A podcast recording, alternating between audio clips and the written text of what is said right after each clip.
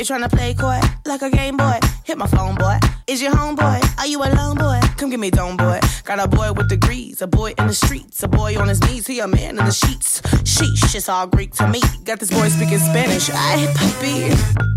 Baby, I don't need you. I just wanna freak you. I heard you a freak too. What's two plus two?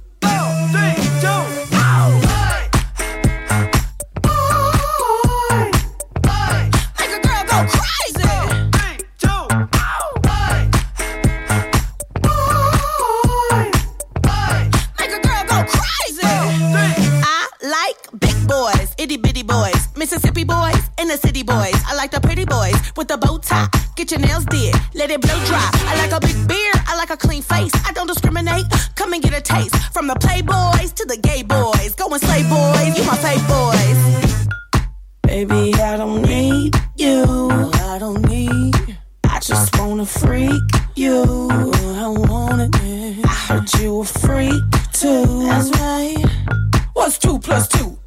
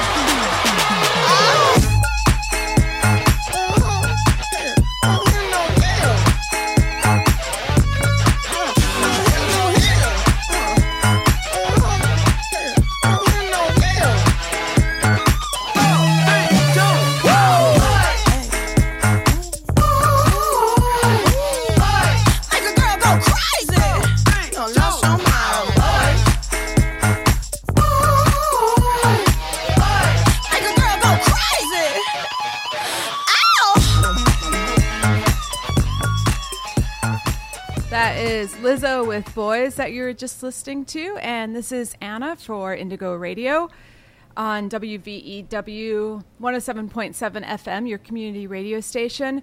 Today we're talking all about sexuality education and reproductive justice, especially for adolescent youth and the health inequities that come along with that. And uh, we're here every Sunday at 1 p.m. We're a group of educators seeking to learn through uh, deepening understanding and making connections. And you can find us on Facebook at Indigo Radio, Twitter, and Instagram. Our shows will be recorded and it will be uploaded to our SoundCloud and iTunes after the show today. The views and opinions expressed on this program are those of the hosts and guests, not the radio station. And today uh, we're going to talk with Professors Alin Gubrium and Elizabeth Salerno Valdez. Their work centers around reproductive justice and sexuality education. And they also work to improve outcomes and reduce inequities in sexual and reproductive health among youth. They were working on a project together in Western Massachusetts. So we're going to spend the hour with them today. I was able to conduct an interview earlier this week with them. The day that I actually conducted the interview was the day that the news broke about Roe versus Wade. And so I begin the interview with asking them their thoughts on that, since both of them do work around public health and reproductive justice. So we're going to go to the first part of the interview. Thanks everyone for joining us today. Lynn and Libby, thanks so much for being on Indigo Radio this morning. And I would love to start just with you both introducing yourself and telling us a little bit about your current work. And I can start with Libby. Hi, folks. Um, my name is Elizabeth Salerno Valdez. I, I go by Libby and I use she, her pronouns. I'm a postdoctoral fellow in the School of Public Health and Health Sciences at UMass, at UMass Amherst. And my work centers around using participatory research methods to examine adolescent health inequities from the perspective of historically marginalized populations. I'm talking about racially minoritized populations, Black and Latinx populations, queer populations, LGBTQ IA plus, um, and and folks that experience who are more likely to experience housing and transportation and food insecurity. The work that I focused on has been around substance use and examining substance use and environmental risk factors for substance use from the perspective of the youth most most affected and and that was um, on the U.S. Mexico border. And my current research looks at examining structural violence and how that relates and influences adolescent sexual and reproductive health. And that's here in the Northeast in Massachusetts. Okay, great. Yeah, and that's a lot of what we're going to be talking about today. Thank you. And Alin? Hi, I'm Alin Gubrium. I use she, her pronouns. I'm a professor in community health education. Uh, Libby and I are both in that program and in the School of Public Health and Health Sciences at UMass Amherst. Anna and I work together. Anna, you are a PhD student in the program, so just want to situate that as well. Historically, my work has focused on what I term now critical narrative interventions and using arts based approaches, storytelling narrative approaches with historically excluded or marginalized communities to explore sexual reproductive health inequities. Um, much of my work is focused on working with young parents and families. And currently, Libby and I are working on the project that we'll talk about. I'm really excited to be a part of that project as well, um, which is based in Springfield and Lynn, Massachusetts. We'll talk more about that in a bit. Yeah, great. And today I want to start off just with the the news this morning. And before we get to that community work that you're doing, in that you are both working, and some of your work is at the intersection of public health and uh, sexual and reproductive justice. And so uh, today, according to a, a, leaked Supreme Court document obtained by Politico, uh, a majority of the court voted to strike down the 1973 Roe versus Wade ruling, which some people are saying they're not surprised by, but um, that is quite breaking news this morning. And of course, Roe versus Wade protects the right to abortion. Uh, I was wondering if you could both speak to that uh, or your thoughts uh, on that news this morning? Um, I could start if that's okay. So I, yeah, I heard that story first when I was driving early this morning, and it was, I guess, rather ironic that I teach a reproductive justice class. I can talk a little bit about what that means. But yesterday's class, our last class of the semester, focused on abortion and kind of reconceiving pol- abortion politics so students presented on that for the whole two and a half hours. And this was not known at that time. Um, although, of course, it's been encroaching through state lawmaking. So to hear that was even if it's even if it's expected, it's shocking. So in my class, one of the things we talk about for reproductive justice, which focuses on there's like three kind of core tenets to reproductive justice, and then two more that are very important tenets that have been added on. One is the right to have a child if you want to have a child, and this is for all kinds of people, everyone. And so for especially for historically excluded communities, which um, Libby discussed, you know, talked about some that we focus on in our work or work with, not just focus on, but work with, which is communities of color, uh, LGBTQ communities, people who are living with a disability, people with mental health issues or behavioral health issues, poor communities or low income or no income communities, unhoused or housing insecure communities. So a range of communities that traditionally have um, have had their reproduction extremely undervalued or devalued. Okay, so the right of anyone to have a child if they want, the right to not have a child if you don't want to, and the right to have a child in a safe and supportive environment. Those are the three tenants. And then the two additional are the right to bodily autonomy and the right to sexual and gender expression and freedom.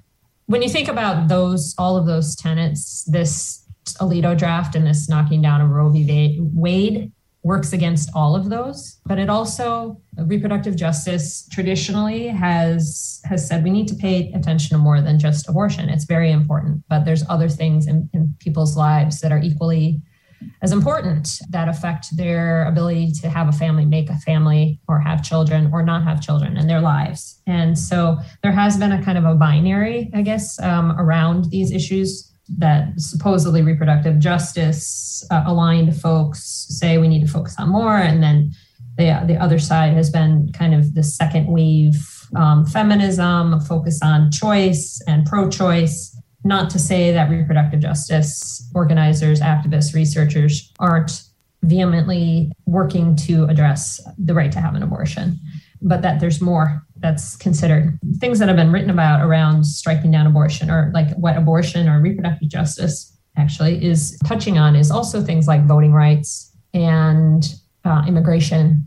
And uh, so those are two really kind of big issues right now. Um, they've always been issues, but they're they're becoming issues again uh, with policies that are being passed or that have been passed in the past ten years, and those are also affected by abortion, the right to have an abortion or not. And often the rhetoric around abortion is linked to those as well. Mm-hmm. Um, Libby, do you have any thoughts to add around the the news this morning? As someone who has had a late term abortion, this news is devastating because it just totally removes agency from people to make the right decision for themselves and for their families and where they are economically and psychologically and physically. And, you know, I've been on social media this morning and very carefully reviewing the social media post because I I do feel so personally attacked by this.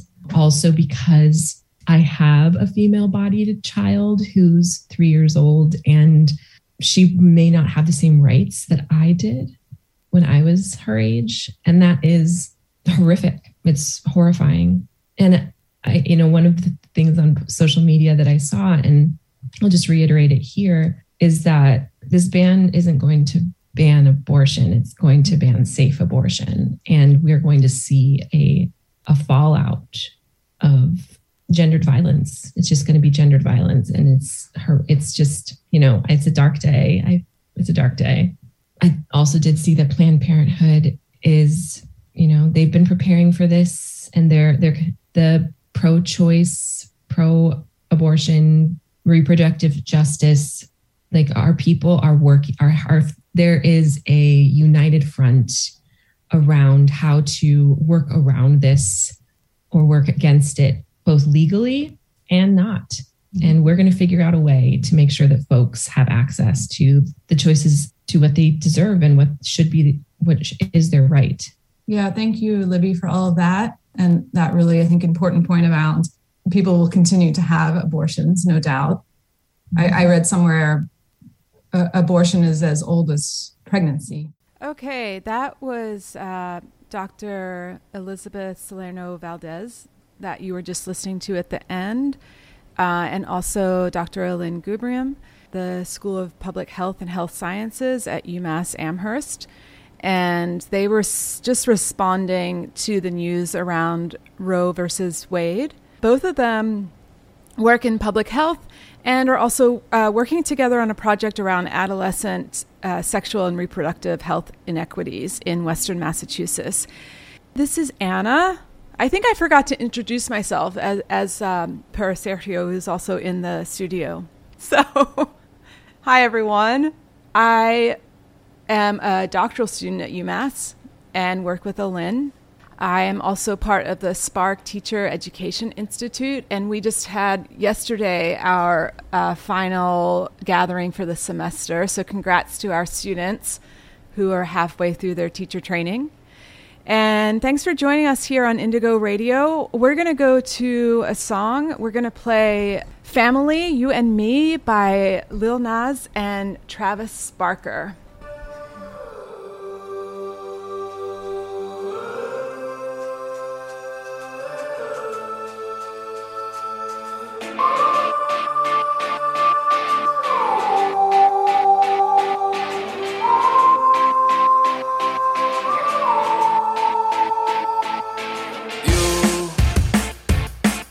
me.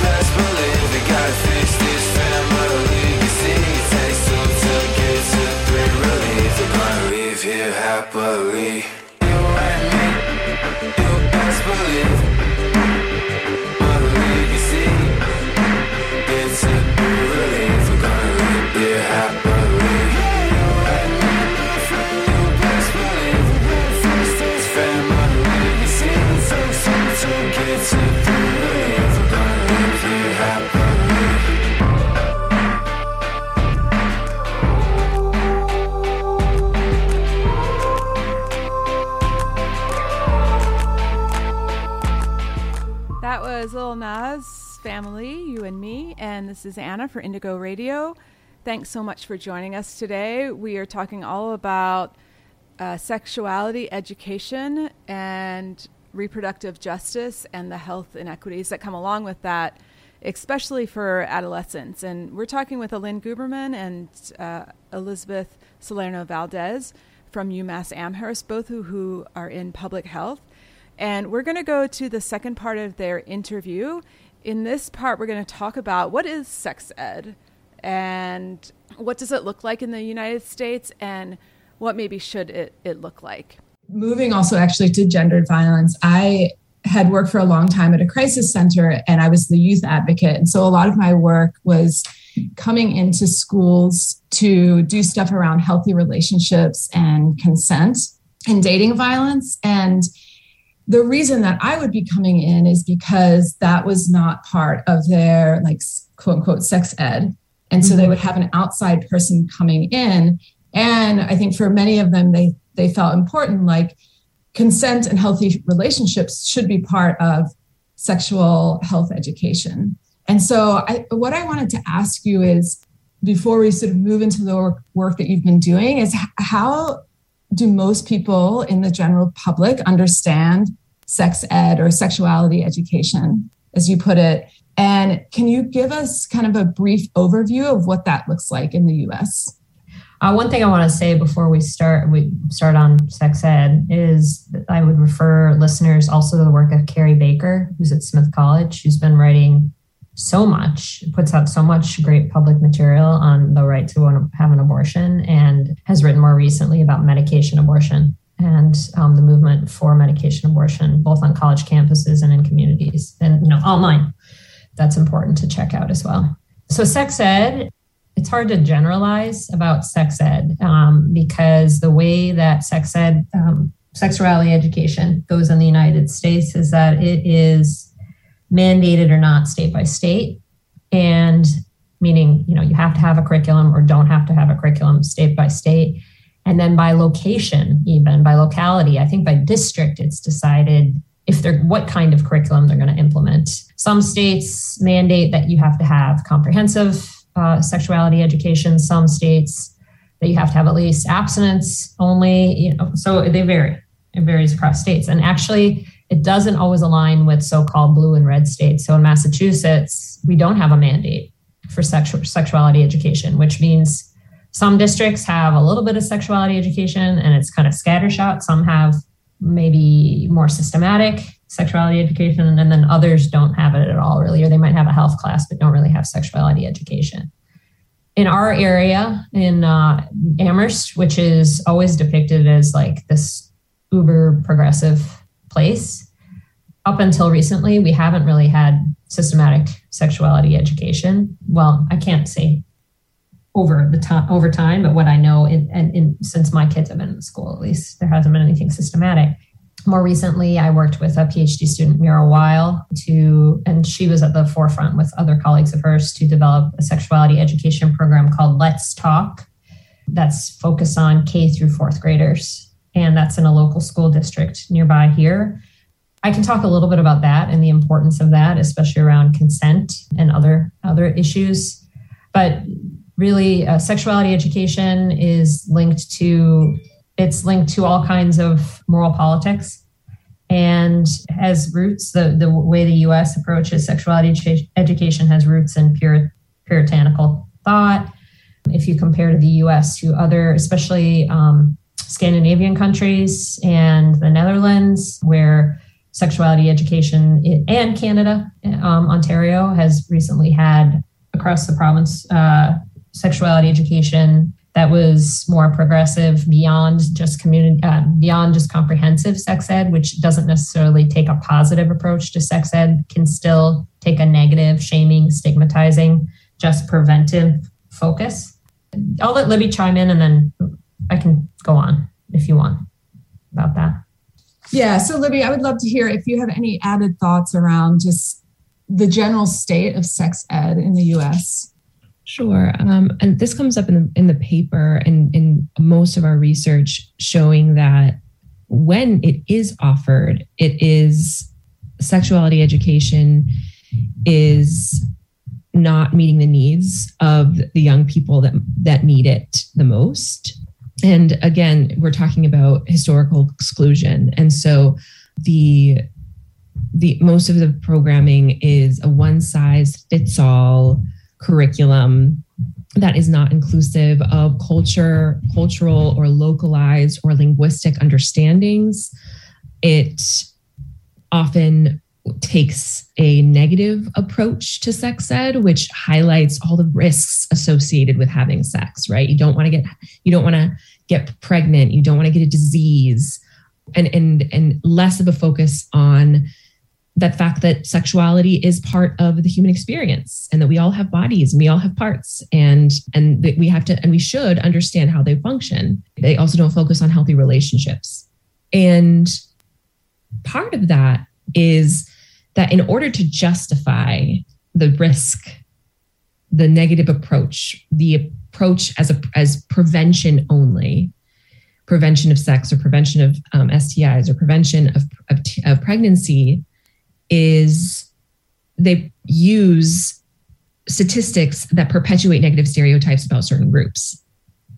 And so, what we're finding in the research that we're doing with young people of color is that they feel targeted by those stereotypes by by these statements um, or by the you know what what their teachers and what the curricula are are positing about their lives about their existence about their choices. And oftentimes especially in spaces that are white dominated spaces when you only have one or two or three people of color in a classroom um, when you hear a statistic like latina girls are more likely to have to get pregnant compared to their non-Hispanic white counterparts, that's a target on those brown bodies in the room. And so that's very much noted in the research that we're doing and internalized, and they're very much frustrated by it. And related to that, beyond just the curriculum, the folks that teach this curriculum often do not look like, have the lived, same lived experience, speak like the folks that they are working with. And so that's another barrier, let's say, to engaging with the correct with the curriculum and engaging with the programming. And finally, I'll just say that it's very dry and taught to the test. It is not engaging. It doesn't cultivate discourse or foster. It's not activities based. It doesn't generate critical thinking or questioning or conversation. It's almost like, you know, you teach it, it's delivered, and then, okay, we checked a box they've been given the information, let's move on. And what we know about young people is that they want to talk about stuff and they want to talk about sex. And they, there's mo- lots of places where they, most places, they don't feel comfortable talking about sex. They're not feeling comfortable talking about their sexuality and sexual reproductive health and their bodies and their identities at home. typically not at school. Oftentimes they're relying on their peers and mostly where they're finding their information is on social media and on the internet. And so we know that there's a lot of misinformation out there. There's also a lot of really great resources out there as well, right? But it's balancing that. And I, I just, I also think that where the curriculum, the curricula and the programming and the teaching are at right now is like, is so far behind where the youth are at. Like we have to catch up to where they are in this new technological space. Can I add a few things? Yeah, go for that. So, one of the things that's been a, really important part of the work we've been doing through the Strive study is, which Libby described a little bit in introdu- her introduction, which was around addressing uh, structural violence as it informs adolescent sexual reproductive health and inequities. Um, but one of the key parts has been a community advisory board that's been involved in the work both in Springfield and in Lynn. And we did interviews with community advisory board members. These are all folks who are either providing services at youth or adolescent serving organizations or have received services, emerging adults who have received services or are in the community. And the CAB members have talked about who provide, and some of the people who are on the CAB do provide sex ed at schools, whether they're inside the school or outside the schools. Um, and they have talked about the lack of culture centered approaches to sexuality education and that even with uh, say youth who uh, who English is not their first language are completely missed mm-hmm. by uh, the current sex ed, and that the sex ed the attempts to say um, sensitize sexuality education the the what do you say the bottom line I guess is just translating into Spanish. That's like that's the sensitivity. The most surface level, yeah. Just translation. And what does that do when you there aren't any other considerations of like local cultural understandings of sexuality. And this doesn't even relate to like, are you Puerto Rican or are you someone, a white person who grew up in Springfield? Um, it relates to local cultural understandings, can be even like young people's understandings of sexuality. And really important, uh, what Libby was saying is about social media because TikTok and Instagram and perhaps Twitter, but I don't think that's as widely used with younger, younger people, perhaps, but especially TikTok. Oh, and YouTube, not Instagram, YouTube. How important those platforms are for conveying information and for young people learning about themselves and sexuality and relationships and expectations. While there might be misinformation, it is such an important resource to be tapped and to be used and to really be researched to understand the ways that young people, I'm sure that someone in communication is doing that work but how young people are understanding themselves communicating about sexuality. So that could be like a source for culturally centering sexuality education. It doesn't have to mean just the surface level like translation of English or adding like, you know, the ways that folks dress or, you know, what kind of foods they eat, these like very surface level things that are usually used to sensitize curricula. So that's one really important thing that's come out of this work, just that incredible lack of cultural centering of sexuality education, lack of engagement. The other thing is, and like a major thing, and you know, maybe I'm biased because of this Let's Talk curriculum that we worked on K through four, but really a major theme is about like a little too late. So I have 14 year old, two kids who are 14 who are in middle school, eighth grade, and then one who's 11 who's in the fifth grade the 11 year old received it was part of let's talk in second grade third grade fourth grade. And the 14 year olds were not because they were beyond those grades at their school. And to me it's clear with the 14 year old that even if they are like you know wildly enthusiastic about talking about their sexual identities their gender identities um, when it comes to talking about sexual relationships, reproductive health issues. They were very, they're really not comfortable talking about that. And this isn't a household, you know, where I do this work. I think they'd be comfortable.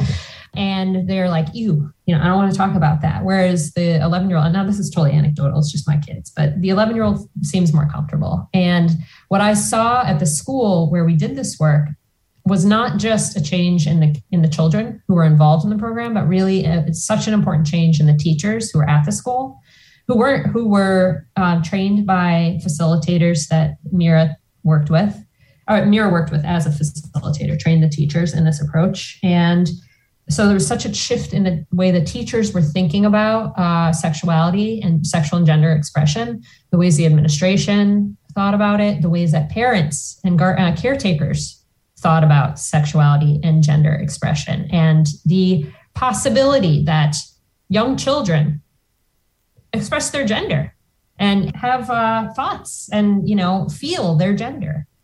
And that they also are sexual beings. Young people have sexuality and that doesn't mean you know sexuality is a much broader term than just intercourse. And you know that's a very heteronormative con- conceptualization of sexuality anyway. So it's really like it was it's such a been such a cultural shift at this school for children for teachers and, and, staff, for parents and caretakers who have been involved in this work. And even getting it instituted at the school was this major kind of like, it really felt like organizing activism work to do that work, to have the curriculum approved by a school committee and by the superintendent to be able to implement. And the last thing I want to mention is schools are such an important place for this work because they are one of the few socialized institutions in our country where everyone seemingly. I mean we know this doesn't play out for sure but all, all children are expected to attend school until they're age 16 so they're all they all have the potential to be exposed to this work. And outside of or this curriculum outside of school there's very little that's commonly covered across across youth. So it's a really important institution for conveying expectations mm-hmm. gender expectations and consent, important things around relationships, and that sort of thing. Yeah, that's a great point. And I, I feel like when I think back to my work when I was doing that youth work in schools, is that I, I feel like we also come up against a problem of certain teachers of like, I could never talk to them about this. Like, I teach math, or I actually was just pulled into a conversation at a school here to help facilitate this conversation around dress code. And that's another uh, kind of arena where people are like, I, I can't talk to that student about what they're wearing because I'm like a male teacher or whatever. And we were really stressing, like, you have to have these conversations with kids. And yeah, so it, it just shows up in, in all uh, sorts of places. I definitely really believe in that too. Of yeah, the, the public school is a place for all of this. Mm-hmm. And we have to be equipped as adults too around it. Right. And but also a place to challenge teachers and staff to think about critically about the ways things like dress codes are used to marginalize certain uh, particular students or communities of students. Sure. Uh, female identified students, students of color. It's quite often um, used to penalize or really to surveil and uh, and punish. Mm-hmm. My co-facilitator, we were talking amongst ourselves, but then we shared a bit of how we were criticized as young people for wearing something quote unquote inappropriate. And that kind of body stuff has come with us our entire life. I mm-hmm. always say to people, I don't think I'll ever be rid of it. And so, talking about like how detrimental just even comments can be to young people in shaping how they think about sexuality and their own bodies for sure. And often to a very body negative yeah. result. Louis let me turn to you. Could you talk a little bit about the communities of, of lynn and springfield and the study? And I, i'm also wondering if you could touch on you talk about I just want to read this around structural violence. And I'm just going to read this real quick. It says adolescent sexual and reproductive health inequities should be understood as the result of a broad set of interrelated social determinants of health uh, and as a consequence of structural violence. And so, if you could talk about that a little bit. So, structural violence, in, in the way that we unpack it, is to the young people is these bigger systems that are outside of their control that have influence over their lives. So, we're talking about the structures of the bigger are the bigger picture. We're talking about education, healthcare, policing, law enforcement, access to food, access to safe housing, access to transportation. We're also talking about systems of norms. So, heterosexism, um, gender and sexuality, oppression, um, classism, sexism. And when we talk about those things as an umbrella term, in the ways that they can perpetuate harm against some groups over others, we it's termed structural violence.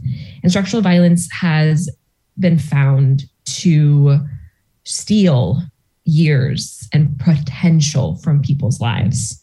And it disproportionately affects these populations that we've been talking about people of color, folks living with disabilities, queer folks, because the policies in place at these different structures and system in within these different systems they're not built to support those groups. If anything they're meant to keep them subjugated. And so we work with the young people with young people who who are whose voices are the least likely to be heard and the least likely to be included in decision making power. Okay, you're listening to Indigo Radio, and this is Anna, and we're talking all about sexual health and sex ed. Aline was talking a lot around sex ed in the United States and co- what comprehensive sexuality education should look like, and I think it'd be it makes me think a lot about the education that I had, and uh, I think we can all maybe reflect on what that has been like for us and, and how we could make that better for young people because uh, it certainly needs to be. We are going to take a short break, a song break, and we're going to listen to a song by Ezra Furman called Love You So Bad. And I found that song off of the soundtrack to the Netflix show Sex Education, which, if you haven't listened to, I highly recommend that show. Uh, I think that they do an amazing job talking about sexuality and gender and sex and all that stuff. So this is Ezra Furman, Love You So Bad.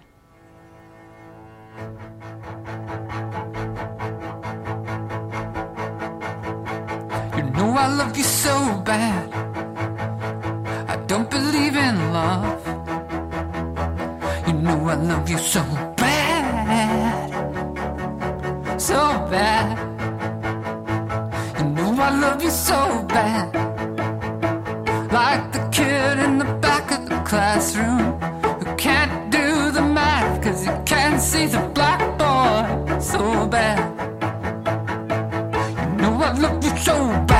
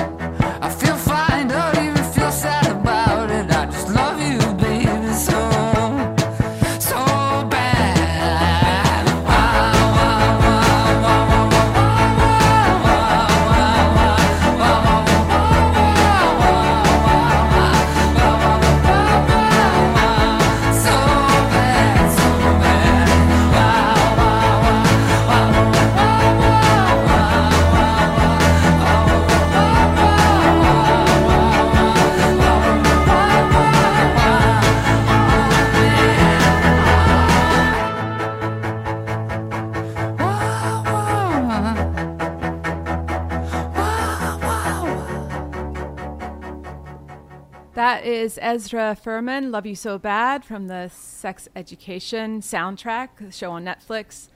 And this is Anna for Indigo Radio. We're on the air every Sunday at 1 p.m. and we replay Mondays at 2 p.m.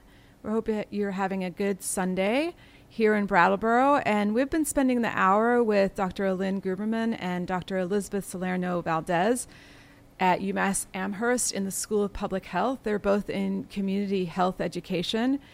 And they have been speaking with us today around sexual health and reproductive health inequities uh, with adolescents. They work on a project in Western Mass with the communities of Lynn and, and Springfield. And we just left off with Libby talking about those communities and talking about structural violence and the need to understand that in conjunction with sexual health uh, and reproductive justice. And so we're going to go back to uh, Libby talking about this and the Strive study.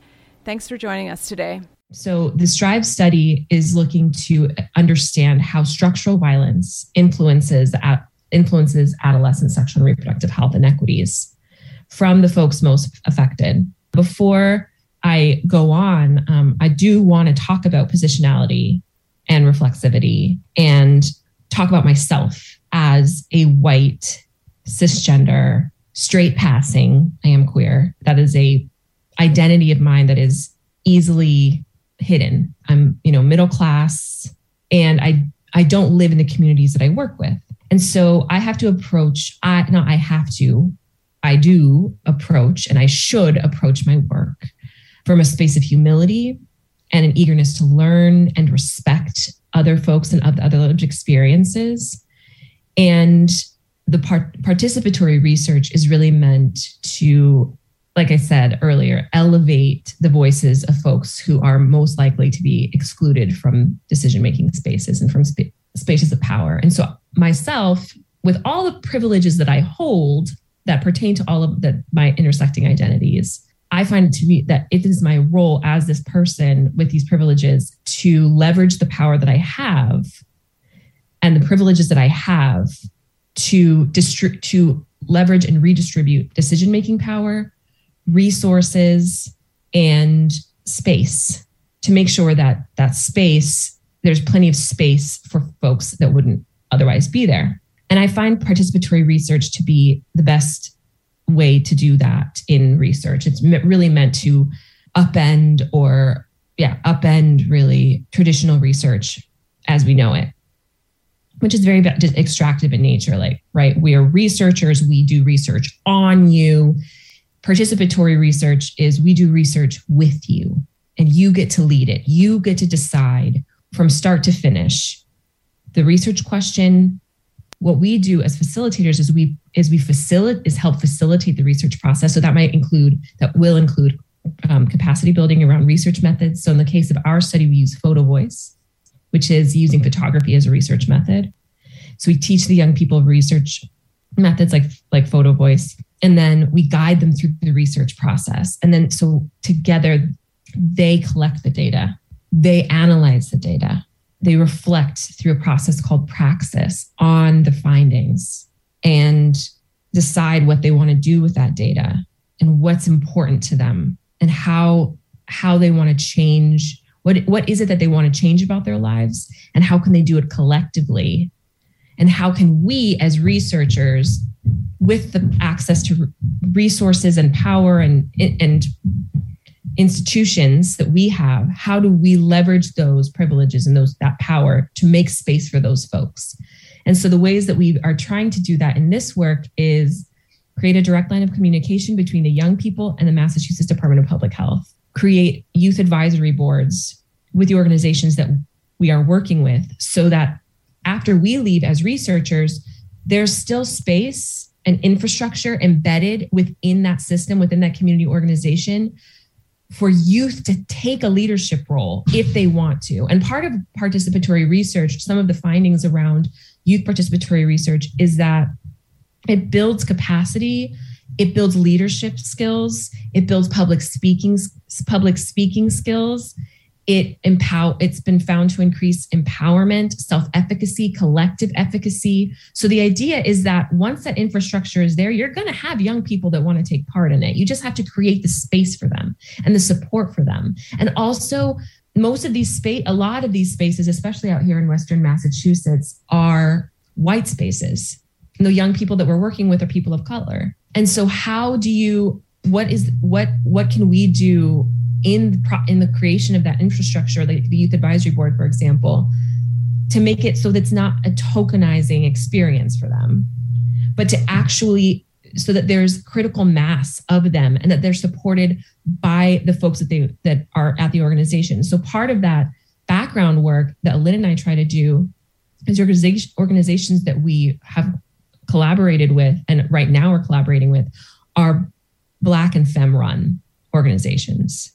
Okay, great. Yeah, I was wanting to talk to you both about that. So you led into that with the thing about the the researcher within the community. So Ellen, let me ask you: Is going off of what Libby was just talking about, is how do you think about your role as mm-hmm. a researcher within the community? Because mm-hmm. for me, it's been a a learning experience, and I'll continue learning. And I've had differing thoughts as someone who did research as a doctoral student and trying to figure out you know how do i navigate all of that mm-hmm, mm-hmm. So i would love your your thoughts on that sure um, i i take a similar perspective right now to uh, to what libby just said about serving as a facilitator and leveraging the the power that i have uh, to work with historically excluded community members um, to support them in addressing what they'd like to change in their lives and what they think is going well and would like to keep the same. So not everything is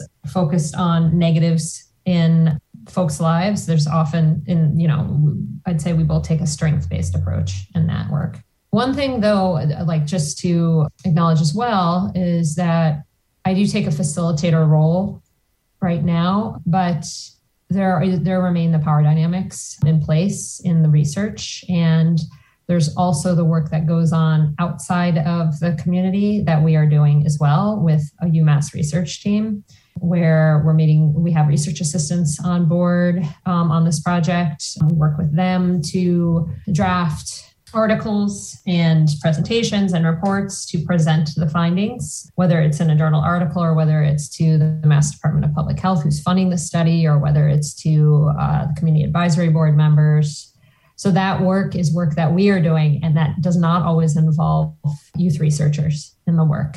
Also, one thing that we have really focused on is uh, trying to create a sustainable model to some extent where youth researchers who have been part of a previous project are now working with us as community based researchers in the present project. We're hoping to get more funding to keep them involved and to eventually include youth researchers or researchers in the the subsequent project, you know, so to keep kind of that ball rolling with involving youth researchers who have worked with us on prior studies in future studies as well. My work has gone back and forth, I'd say, with how I position myself in the work. And some of that also has to do with professional expectations. And so when I was doing my dissertation, for instance, I was very much the researcher uh, working, even though I did community based work or community, yeah, community based work, it wasn't participatory. I was doing interviews and collecting stories and narratives from participants and wrote that up.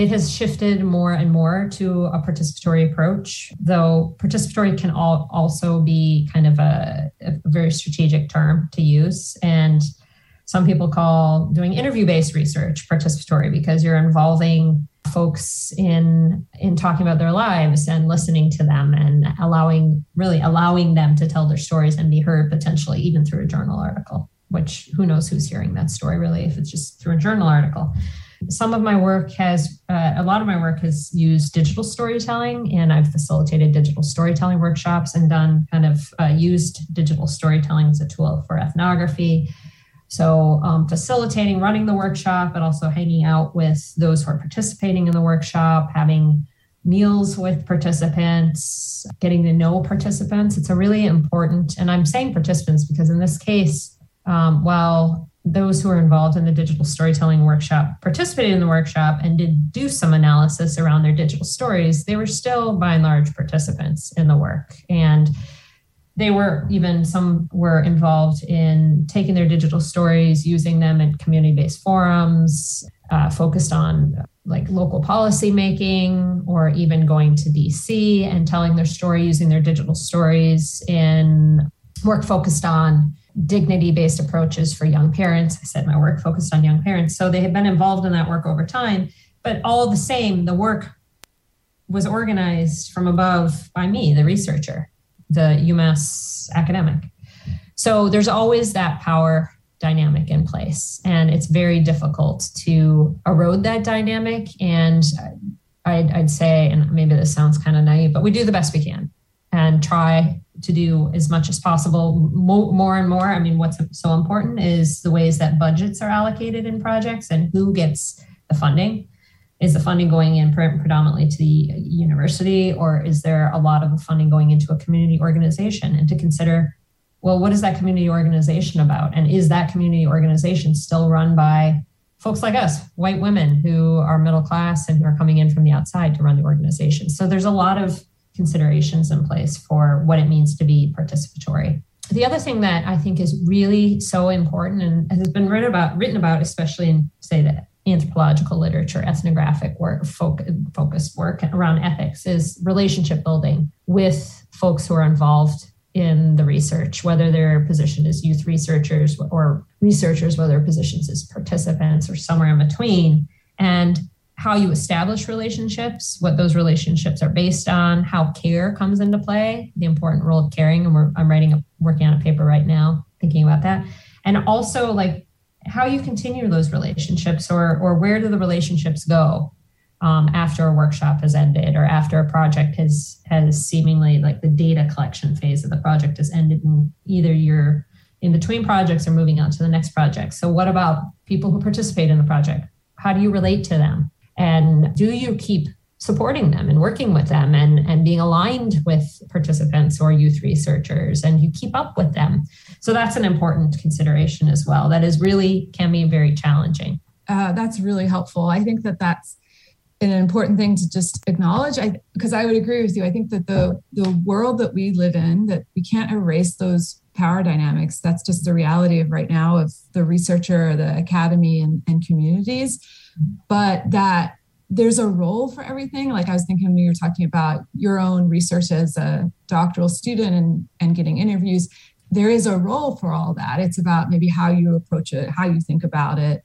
And then I remember someone once, I don't remember who it was, but saying the only point of doing research is if you're working to change the world that we're in. I think that that is really important, right? Like it, it's coming from how you think about things and how approach all these both communities and the subject matter and all of that is important. Right. We're coming to an end here. Is there anything else that you would want to add as, as someone in public health, thinking about public health, which is always important, but but so so so important today, and um, and also community health. I always say I love public health because to me it relates to everything. Mm-hmm. Yeah. Is there any last things you'd want to say about that? maybe what community health is to you? Yeah.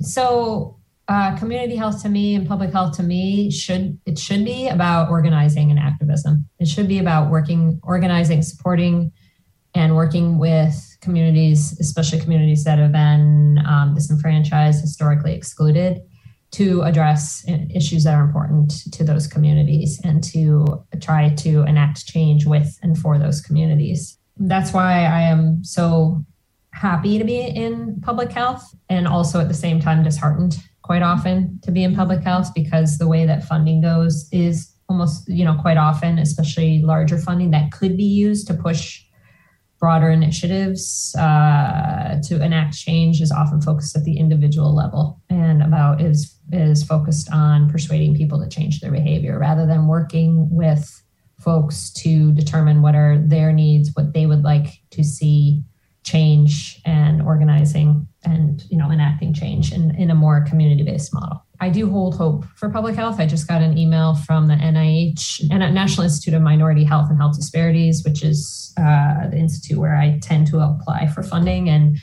they have some really great uh, webinars and and um, talks coming up that focus and have for a while that focus on racial justice, anti-racism, that focus on really addressing structural uh, issues that Im- impact community health and well-being. All right, that was uh, Dr. Lynn Gubrium that was just ending out the show there, talking about community health education, also the structural issues within uh, academia and being a researcher in the community. And we want to give a big thank you to both uh, Lynn and to also Dr. Elizabeth Salerno Valdez for spending time with Indigo Radio and all of their important work in Western Mass around adolescent health and the sexual and reproductive uh, health inequities that are happening and, and trying to really work with communities in, in bettering their lives. Uh, and, and for all that information on what comprehensive sex ed could look like. So, a big thank you to them. They are out of UMass Amherst, the School of Public Health and Health Sciences. And we are going to go out today with John Travolta and Olivia Newton John. You're the one that I want. And thank you so much for joining us here at Indigo Radio. We'll be back next Sunday. Have a good afternoon. Sandy? Tell me about it, stud.